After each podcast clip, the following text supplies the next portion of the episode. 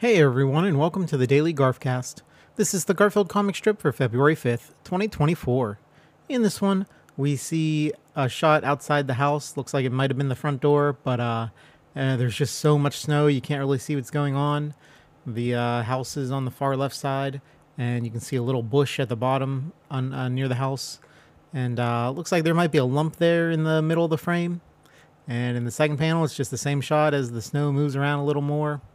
And in the final panel, uh, there's a thought bubble coming from the lump in the middle, and it's thinking, I should know better than to go outside on a Monday morning in February.